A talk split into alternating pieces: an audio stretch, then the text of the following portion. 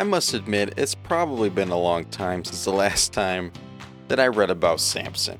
Because as I finish up these chapters, I'm trying to gather my thoughts. Where did this guy go wrong?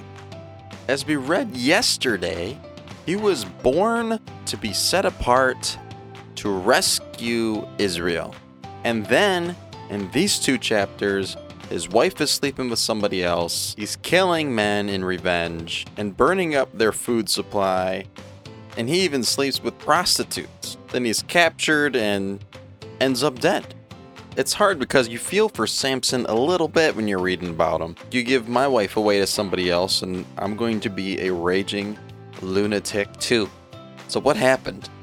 I even reread some of yesterday's chapters. I really think where Samson went wrong was when he married the Philistine. Samson was born to rescue Israel from the Philistines.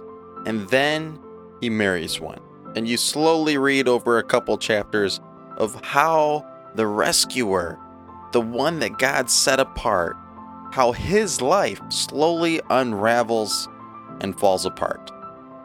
And when I look at it this way, I've seen this same story play out over and over again through people that I've known, that I've grown up with, that I've just met along my life journey.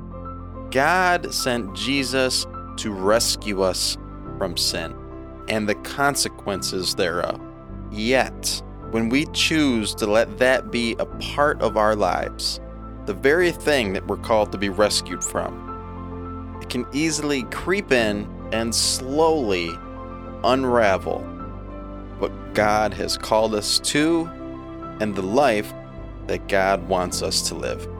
I think we can learn a lot from Samson, and the main takeaway for me is that God has called us to be set apart. So may we not look back and grab onto and marry the thing or things that God has set us free from. For what it's worth, those are my thoughts on Judges chapters 15 and 16.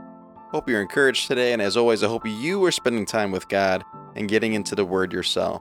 Make Him a priority again in your life by giving Him time each and every day.